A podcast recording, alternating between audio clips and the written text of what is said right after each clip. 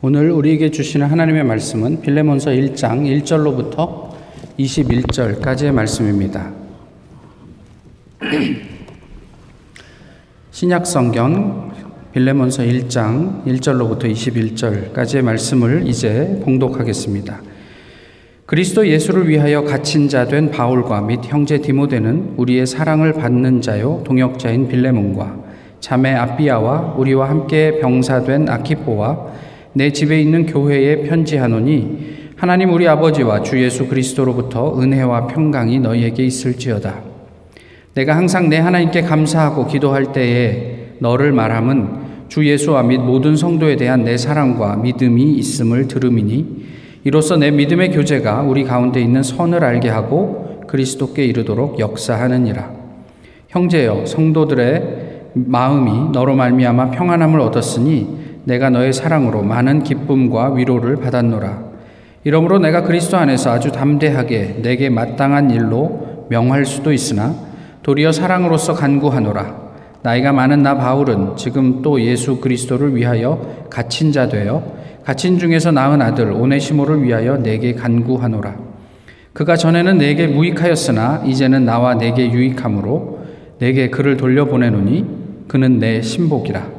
그를 내게 머물러 있게 하여 내 복음을 위하여 갇힌 중에서 내 대신 나를 섬기게 하고자 하나 다만 내 승낙 없이는 승낙이 없이는 내가 아무것도 하기를 원하지 아니하노니 이는 너의 선한 일이 억지같이 되지 아니하고 자의로 되게 하려 함이라. 아마 그가 잠시 떠나게 된 것은 너로 하여금 그를 영원히 두게 함이리니 이후로는 종과 같이 대하지 아니하고 종 이상으로 곧 사랑받는 형제로 둘 자라. 내게 특별히 그러하거든 하물며 육신과 주 안에서 상관된 내게랴.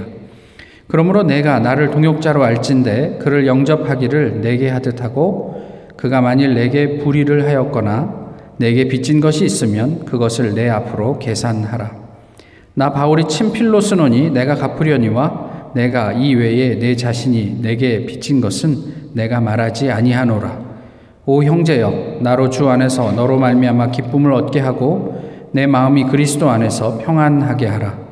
나는 내가 순종할 것을 확신함으로 내게 썼노니 내가 내가 말한 것보다 더 행할 줄을 아노라. 아멘.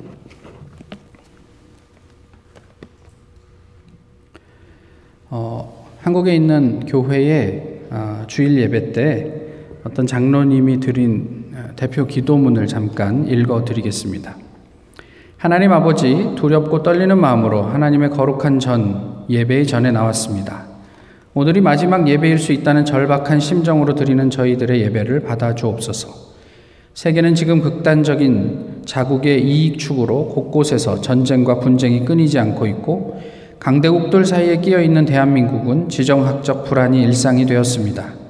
많은 사람들이 경제적 한계 상황과 정신적 불안으로 지쳐 있지만 암흑 같은 세상에서 길을 밝혀주는 정신적 지도자들은 찾아보기 어렵고 정치 갈등, 빈부 갈등, 사상 갈등이 계속되고 있습니다. 젊은이들은 일자리가 없어 절교하고 있고 중년들은 생존을 위하여 몸부림치고 있고 노인들은 빈곤의 그늘에서 병들고 신음하고 있습니다. 하나님 아버지, 저희들을 불쌍히 여겨 주옵소서. 희년을 앞둔 우리 교회가 50년 가까운 기간 동안 부족하고 소홀했던 부분들을 통렬히 반성하게 하시고 더 낮아지는 교회, 더 낮추는 저희들이 되게 하여 주옵소서. 너희는 무엇을 먹을까 염려하지 말라는 예수님의 말씀을 반복하여 설교하였던 많은 대형교회 목사님들이 은퇴 이후에 은퇴라는 말이 무색하게 더 큰 사명을 감당하겠다는 핑계로 심우했던 교회를 향하여 더 달라고 끊임없이 아우성치는 부끄러운 소식이 끊이지 않고 있습니다. 어느새 교회는 불공정과 내로남불의 표상이 되었고 성도들은 교회를 떠나고 크리스천임을 스스로 부끄러워하는 안타까운 세상이 되고 말았습니다.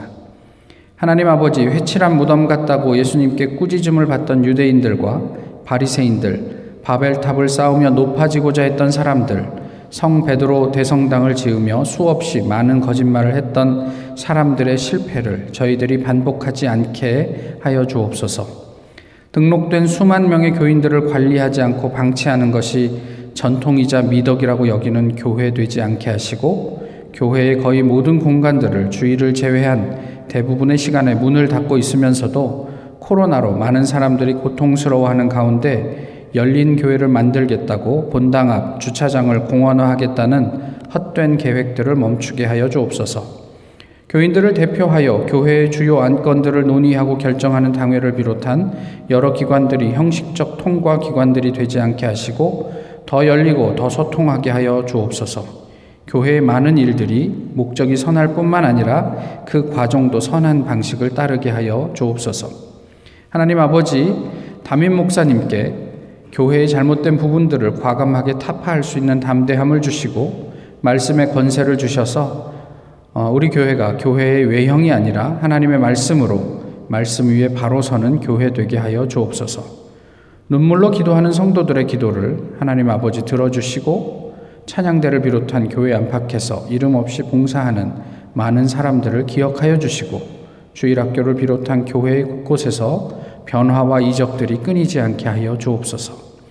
이 시간 목사님께서 전하시는 말씀이 우리의 죽어가는 영혼을 살리는 생명의 말씀이 되게 하여 주옵소서. 예배의 시종을 성령님께 온전히 의탁하오며 우리 주 예수 그리스도의 이름으로 기도드립니다. 어떻게 들으셨습니까? 어, 개인적으로 다 뭐 다르게 들으실 수 있겠지만 어, 한국 교회를 어, 잘 보여주고 있는 내용이 아닐까 싶어서 여러분들과 좀 나누었습니다. 어, 이름만 들으면 알 수 있는 한국의 대표적인 교회의 주일 예배 대표 기도문입니다.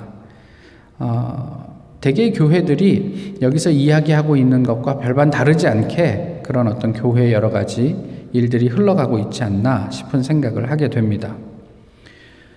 누구라도 어, 자신이 속해 있는 교회, 예, 그 교회가 좋은 교회이기를 바라지요.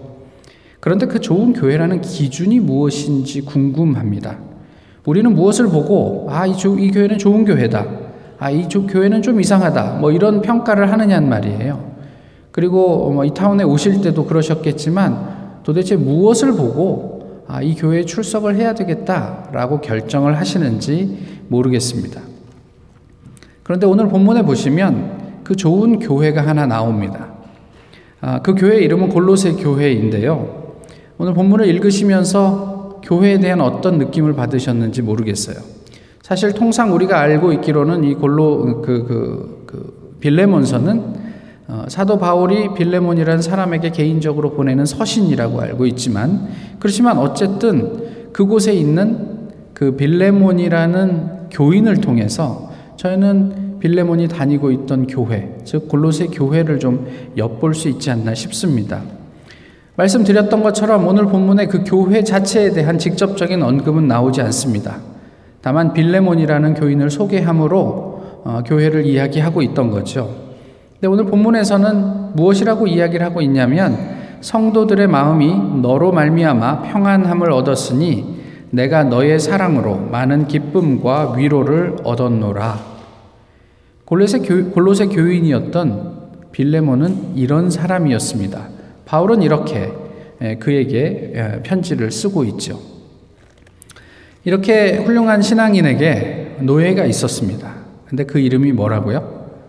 오늘 본문에서 오네시모라고 이야기를 하고 있죠. 아, 이 사람은 어떤 사람입니까?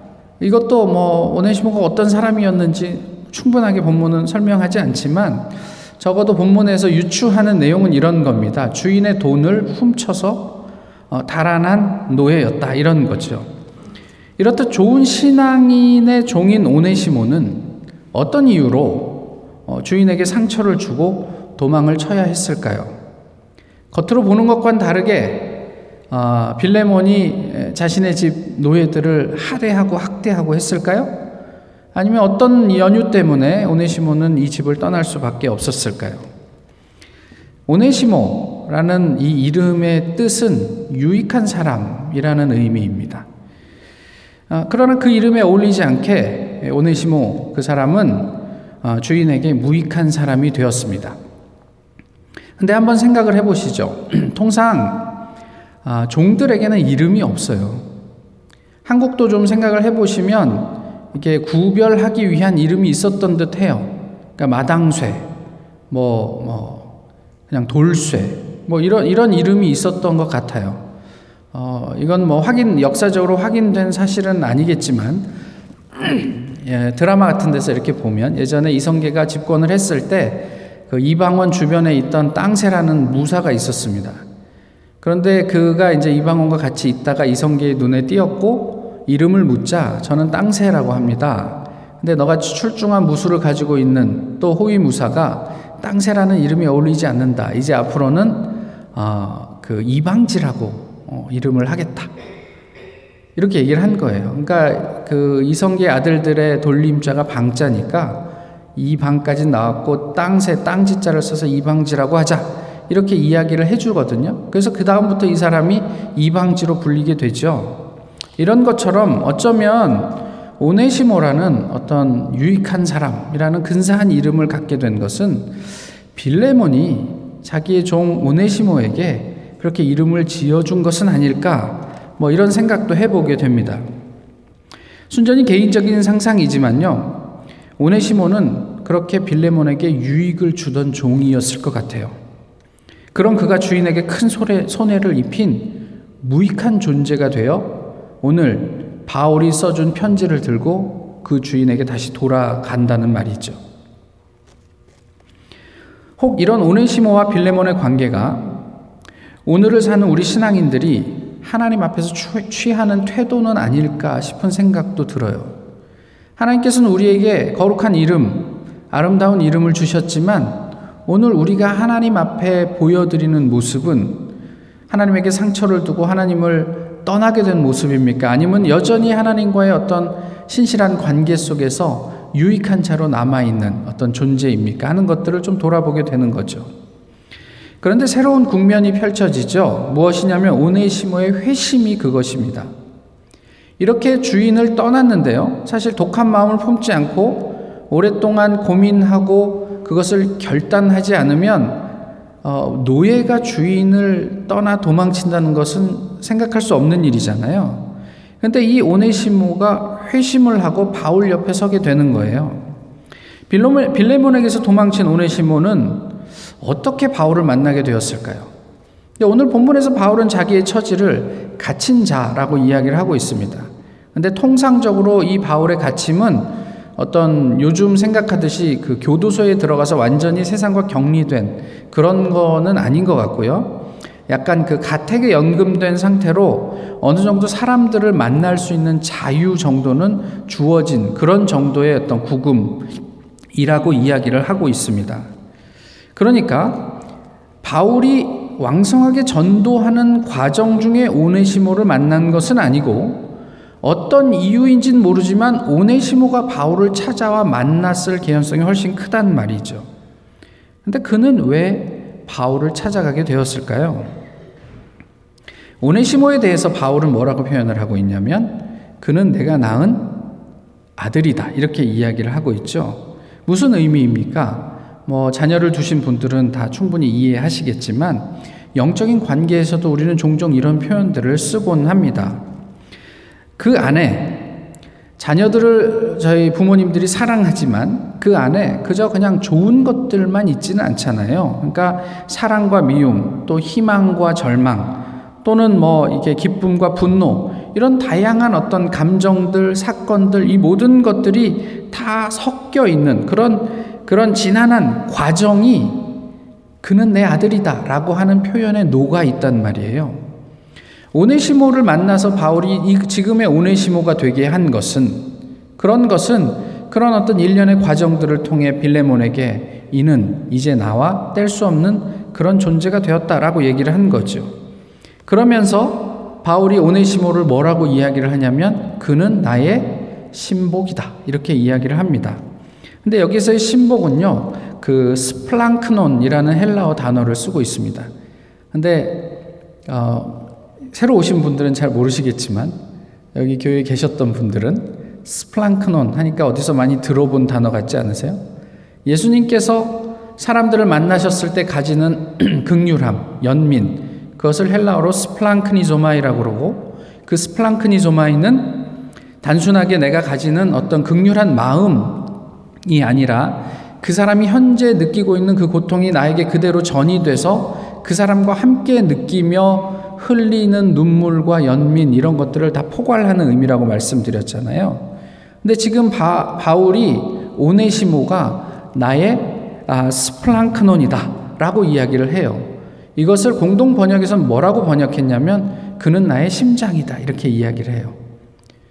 사실은 오네시모 그는 지금 나의 심장과 같은 존재다라고 번역하는 게 훨씬 더 실감난 번역이 아닐까 싶어요.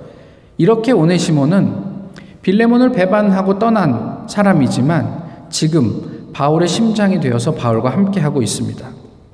그런데 오네시모가 바울에 가까운 동역자가 되면 될수록 바울에게는 깊어지는 고민이 있죠. 그가 빌레몬 앞에서 도망친 노예라는 사실 때문에 그렇습니다. 물론 본문에서 표현하고 있는 것처럼 그가 이 문제를 빌레몬에게 이야기를 하고 일종의 뭐 내가 그 사람과 함께 있겠다라고 이렇게 이야기를 하면서 쉽게 풀어갈 수는 있었을 거예요. 그렇지만 바울은 그렇게 하고 싶지 않았던 것 같습니다.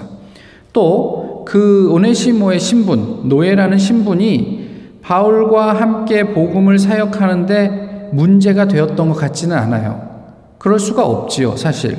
근데 빌레몬, 주인인 빌레몬의 소유였던 오네시모를 임의로 옆에 두는 것에 대한 어떤 컨선이 바울에게 있었던 것 같아요. 하나님께서 신분 제도를 만드셨습니까? 어, 이 사람과 저 사람이 차별이 있다고 말씀하셨습니까? 바울이 끊임없이 얘기했던 것처럼 심지어는 이방인까지도 차별하지 않고 사랑하셨다라고 얘기하는 게 하나님의 말씀이지 않습니까? 어, 그렇다면 예수님을 믿고 바울의 신복이 된 오네시모는 얼마든지 자유롭게 바울 옆에서 사역할 수 있었을 것입니다. 도대체 바울은 여기에서 무슨 고민을 하고 있는 것입니까? 전혀 하나님의 뜻과도 부합하지 않고 예수 그리스도의 사랑이라는 의미로 봐도 고민할 이유가 전혀 없는 부분이에요. 그냥 빌레몬에게 이해만 구하면 되는 일이었을 것입니다. 하지만 바울의 선택은 오네시모를 빌레몬에게 돌려보내는 것이었어요. 이때 바울의 마음은 어땠을까요? 뭐 그냥 가니까 간다. 뭐 그러겠죠. 또 이곳에서 오래 계신 분들에게 저를 포함해서 아, 아 여기 학생들이 왔다가 가니까 힘드시겠어요. 그러면 제가 뭐라고 얘기하겠어요? 어, 힘들어 죽겠어요. 그래서 못 해 먹겠어요. 이렇게 얘기하겠습니까? 아, 그렇지만 익숙해져서 괜찮습니다. 뭐 이렇게 얘기하지 않겠어요? 그러나 그렇게 삶과 신앙을 이렇게 친밀하게 교제하고 나누던 분들이 떠나는 일이 어, 남아있는 사람들이 그렇게 쉬운 일만은 아니란 말이에요. 근데 바울이 지금 고백하는 게 그는 나의 심장이다. 이렇게 해서 내 심장을 띄어서 너에게 보내주는 것 같아. 이렇게 이야기하는 거란 말이에요. 빌레몬에게. 예전에 이곳에서 박사를 하던 분이 계셨어요. 박사를 거의 마칠 무렵에 아, 편지가 한 통 왔습니다. 미국 정부로부터 이민국에서 몇 월 며칠까지 2주 안에 아, 미국을 떠나라. 그러니까 초등학교 어릴 때 미국에 이민 와서 20몇 어, 년을 미국에서 살았죠. 어, 그리고 뭐 영주권을 받아서 살고 있었고 뭐 사는데 아무 문제가 없었는데 어느 날 그 영주권을 진행해 줬던 그 브로커가 미국 정부에 이게 검거됩니다. 아, 뭐이 브로커가 문제가 있었던 것 같아요. 그래서 결과적으로 그 브로커를 통해서 그 영주권을 프로세스했던 모든 영주권을 정부에서 취소시켰고요. 또 다소 억울한 점이 있었던 이분들이 이제 그 재판을 시작을 했고 오랜 시간 재판 동안 마지막으로 연방 법원에서 추방이 합당하다. 이렇게 결과가 나왔고, 보통 그렇게 예, 재판 결과가 나오면 한 몇 개월의 어떤 시간들 통해 개인에게 전달이 되는데, 희한하게 이분한테는 금방 그, 그 추방 명령이 온 거죠. 뭐, 오랜 시간을 미국에서 살았고 터전이 다 이곳에 있는데, 아, 미국을 떠나는 게 쉬운 일이 아니었죠. 어, 그래서 선택을 해야만 했는데, 이분이 그때 저에게 이런 얘기를 했습니다. 뭐 그게 고이든 아니든 부모님이 법을 정확하게 지키지 못해서 벌어진 일이라면 지금 자신에게 좀 당황스럽고 걱정이 되지만 나는 그 법을 지키는 것에서부터 이 문제를 다시 풀어 나가고 싶다. 10년이 넘은 일인데요. 아직도 그분은 미국에 돌아오지 못하고 있습니다. 뭐 그간 백방으로 어 이제 비자를 받아서 미국에 다시 들어오려고 애를 썼지만 아, 미국 정부에서 그것을 허락해 주지 않았죠. 아, 그분의 마음을 우리가 어떻게 다 이해할 수 있겠어요?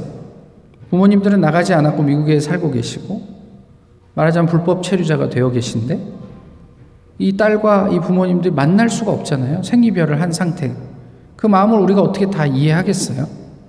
그렇지만 어쩌면 그 선택이 하나님의 시간 카이로스 속에서 중요한 의미가 의미와 가치가 가치를 갖게 되지 않을까 이런 생각을 좀 해보기도 합니다. 오네시모를 돌려보내는 것이 바울에게 있어서는 당장의 손실이 됩니다. 내 심장을 떼어내는 것 같은 어떤 아픔이 될 수 있어요. 그러나 바울은 아, 적당히 타협하려 하지 않고 정면 돌파를 선택하죠. 어쩌면 그간 빌레몬과 가졌던 관계에 대한 믿음 때문에 가능한 일이 아닐까 싶기도 해요.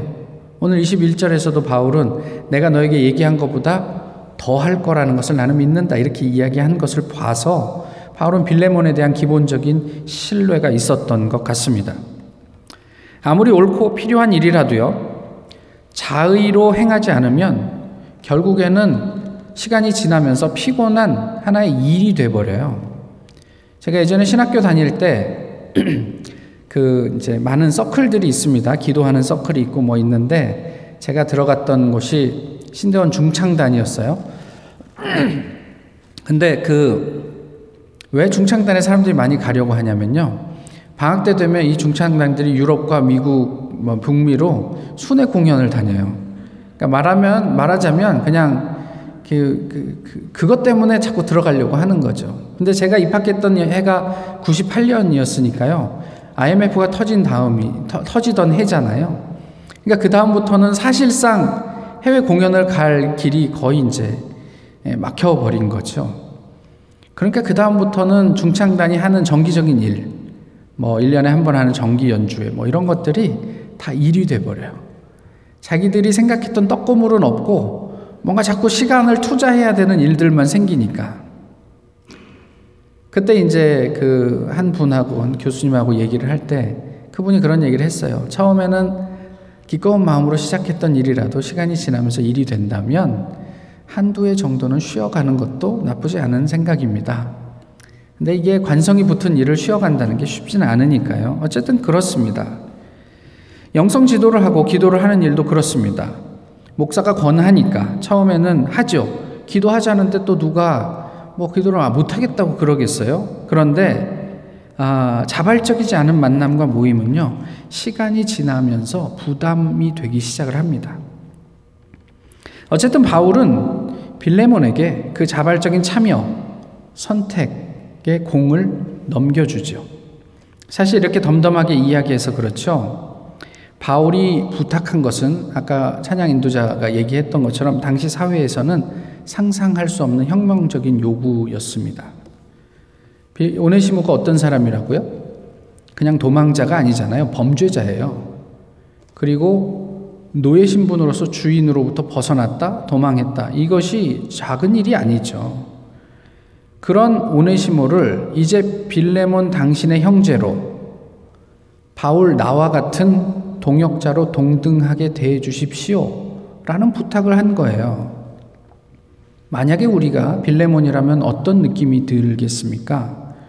빌레몬은 오네시모에게서 전달받은 이 편지를 오네시모 앞에서 읽고 있을 텐데, 읽었을 텐데, 이 편지를 읽으면서 어떤 느낌으로, 어떤 기분으로 이 편지를 읽었을까요? 무슨 생각을 했을까요? 본문을 읽으면서 이런 궁금함이 생겼어요. 이후에 오네시모는 다시 바울에게 돌아갔을까? 말씀드렸지만 성경은 오네시모가 어떻게 바울을 찾게 되었는지에 대해서 이야기하지 않습니다. 근데 오네시모 입장에서 한번 생각을 해봐요. 왜 바울을 찾아갔을까? 추노꾼에 대한 두려움이 있었을까요? 혹시 내가 이렇게 다니다가 잡히면 죽을지도 몰라. 근데 바울한테 가면 좀 나을까? 뭐 이랬을까요? 불안한 도망자의 생활 중에 바울의 사역에 대한 소문을 듣고 아, 내가 저기에 내 인생을 한번 걸어봐야겠다라는 어떤 모종의 결단을 했을까요? 아니면 이미 주인의 집에 있을 때 빌레몬과 바울이 만나는 그 자리에 오네시모도 같이 있었, 있었던 어떤 기억이 있었을까요? 지금 이 순간 뭔가 결단해야 되는 오네시모에게 가장 필요했던 것은 무엇이라고 생각을 하십니까? 주인에게서 가지고 온 돈, 또는 영원히 해결할 수 없을 것 같은 자유, 이런 것이 오네시모에게 필요했을까요? 어떤 목사님이 이런 얘기를 했습니다. Only an imperishable hope can satisfy the human heart. 그러니까 어떤 궁극적인 어떤 소망 이런 것만이 우리 우리 인간들에게 풍족하게 채워질 수 있는 거 아니에요? 어쩌면 오네시모에게 이런 어떤 것들이 필요하지 않았을까요? 돈도 가져받고 가지고 있고 또 제한적이지만 주인에게서 벗어나서 자유로운 삶을 살고 있, 있지만 여전히 채워지지 않는 어떤 이런 불안과 어떤 이런 답답함, 혹시 이런 것 때문에 바울을 오네시모는 찾을 수밖에 없었을까요? 그런데 바울이 편지 서두에 이야기한 그 빌레몬의 삶을 전제로 오늘 본문을 다시 한번 읽어보면요. 빌레몬은 오네시모가 나가는 그 순간에 오네시모를 어쩌면 용서했을 수 있겠다 이런 생각을 하게 돼요. 그럴 것 같지 않으세요? 만약에 이중적인 크리스찬이라면 모르겠지만 성경에 기록되고 이렇게 진실한 크리스찬이었다면 자기 집을 떠난 자기가 물론 상처를 받은 것은 인간적으로 아프고 어려웠겠지만 그래도 하나님 앞에서 그것을 씨름하면서 그 오네시모를 온전하게 떠나 보내지 않았을까 싶은 생각을 하게 돼요. 그러면서 그는 기도했을 것 같은 거예요. 뭐냐면 나에게는 유익했던 그가 어 뭐 이제 과거에 유익했고 이제는 무익하지만 그가 하나님에게는 유익한 종이 되었으면 좋겠습니다, 하나님. 이런 기도를 혹시 하지 않았을까요? 그렇게 보면 바울과 오네시모의 만남은 오네시모의 선택이 아니라 어쩌면 빌레몬의 기도의 응답이 아니었을까 싶어요. 저희가 인생을 우리의 선택으로 많이 뭐 이렇게 그 메꾸어 가는 것 같지만 이 지나고 나면 아 그때 그 자리에 나를 위해서 기도해 줬던 그분의 기도 때문에 내가 오늘 여기에 이렇게 서 있을 수 있구나 라는 생각이 드는 때가 문득문득 있단 말이에요. 많은 사람들에게 큰 울림이 되었던 교회들이 있었습니다. 그런데 이제 한국 교회는 많은 사람들을 울리고 있습니다. 사람들의 걱정거리가 되어가고 있죠. 그런 교회를 보면서 사람들은 뭐를 얘기하냐면 변화와 회복을 이야기합니다. 종교 개혁에 준하는 어떤 개혁적인 변화가 있어야 된다. 뭐 이런 얘기를 하곤 하죠. 변화라고 하면 통상 어떤 시스템을 바꾸는 것을 어, 생각을 합니다. 하지만 본문은 그 이야기를 하지 않아요. 어, 말씀드렸던 것처럼 당시 사회는 어, 노예 해방이라는 것은 언감생심, 꿈도 꿀 수 없는 일이기 때문에 그렇습니다. 그러나 바울은 뭐 그것을 이야기합니다. 물론 노예 해방 자체가 목적이 아니에요. 그러나 결과적으로 빌레몬의 결단은 당시 빌레몬 주위에 있던 사람들에게는 엄청난 충격이 되었을 거예요. 결국 변화는요, 성경이 통상 이야기하는 변화는요, 우리가 어떤 구조를 바꿔서 일어나는 게 아니고요. 하나님을 인격적으로 만난 개인의 이야기입니다. 근데 그 개인의 변화와 그 개인의 결단이 모여서 어, 좀 커다란 변화들을 유발하게 되는 거죠. 이, 볼, 볼수 있나요? 예. 한자 다 읽으실 수 있죠. 자반이축이면 수천만인이라도 오왕의라. 뭐 저희가 또잘 예, 몰라도 뭔가 좋은 말일 것 같은 그런 느낌적 느낌이 있습니까? 맹자왈 스스로 돌이켜보아 바르면 비록 수천만 사람이 반대하더라도 나는 내 길을 가겠다. 예수님께서 그렇게 하셨어요. 울림의 본은 예수 그리스도시죠. 제자들이 말렸어요. 베드로가 엄청나게 말렸어요. 그런 많은 사람들의 만류에도 예수님은 당신의 길을 가셨단 말이에요. 우리는 어떻습니까? 예수님 때문에 용서할 수 없는 한 사람을 용서하는 것. 사실 내 주변에 있는 한 사람이기 때문에 어, 세상 누구도 알아주지 않는 일이에요. 그러나 적어도 저에게는, 나에게는, 개인에게는 아픔이 되는 거죠. 근데 그 예수님 때문에 용서할 수 없을 것 같은 그 한 사람을 용서하는 것. 또 복음 때문에 큰 상처를 두고 떠난 사람을 환대하는 것. 그 예수님을 닮은 삶이 주변에 울림이 되는 거예요. 주변 사람들은 우리한테 뭐라고 그러냐면요. 너 왜 그렇게 멍청하게 살아? 왜 손해보고 살아? 그렇게 살지 마. 네거 챙기면서 살아. 라고 하지만 예수님 때문에, 복음 때문에 용서하고 환대할 수 있다면 그 삶이 적어도 내 옆에 있는 어떤 한 사람에게는 울림이 될 수 있단 말이죠.